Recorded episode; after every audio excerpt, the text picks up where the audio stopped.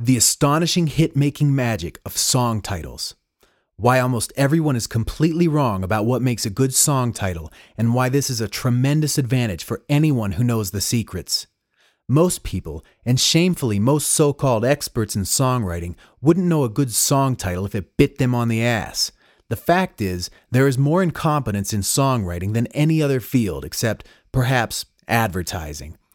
Lesson number one Great songwriting, the kind that will grab your listener by the throat and force them to give you every ounce of their attention, has more in common with P.T. Barnum and the National Enquirer than with Britney Spears and Ashlee Simpson.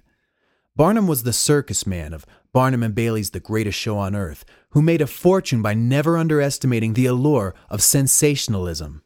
A genius at marketing impossible to ignore sideshows, the one horned goat built as a unicorn, the bearded lady, the human pretzel.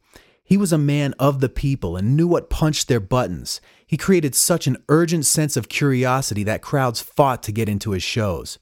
And did you know that more people read the National Enquirer every week than read Time, Newsweek, and the Wall Street Journal all put together?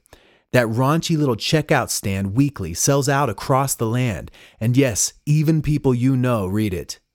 The hook is the headline on the cover. The guys who come up with them are among the highest paid writers in the world. When they hit a nerve, the publication flies off the shelves. My favorite headlines are Preacher Explodes on Pulpit and Boy Eats Own Head.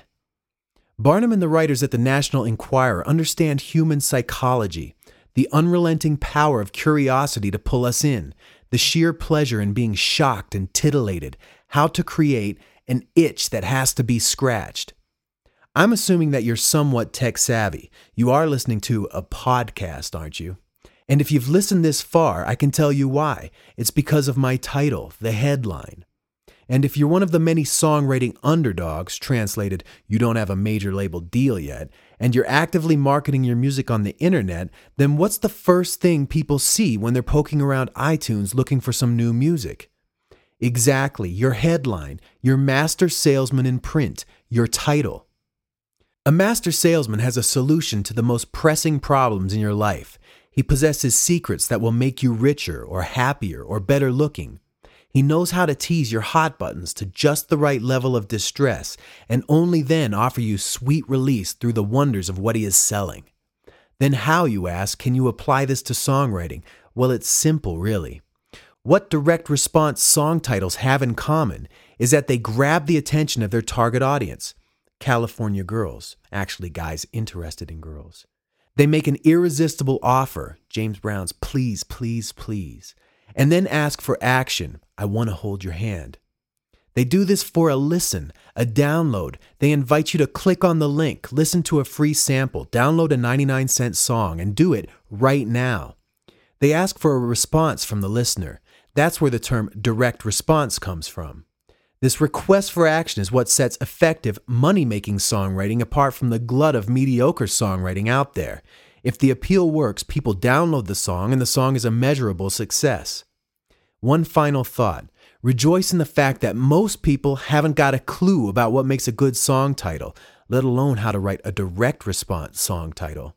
This puts you in rare company when you finally do understand the secrets to getting your song played in this bloodthirsty competitive market.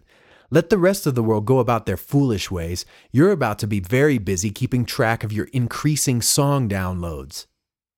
Here's more titles to get your creative juices flowing. Think of who the target audience is and the action involved. Pump it up. Gimme some lovin'. Baby, I need your lovin'. Let's stay together. Beat it. Rock and roll all night. Girls just want to have fun. Lively up yourself.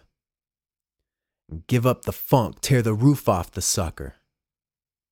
There's many time-tested techniques for writing song titles, and some of them are great, but I'm giving you a technique to put in your arsenal that will help at least some of your songs grab people's attention, especially useful for the internet. Use it with taste.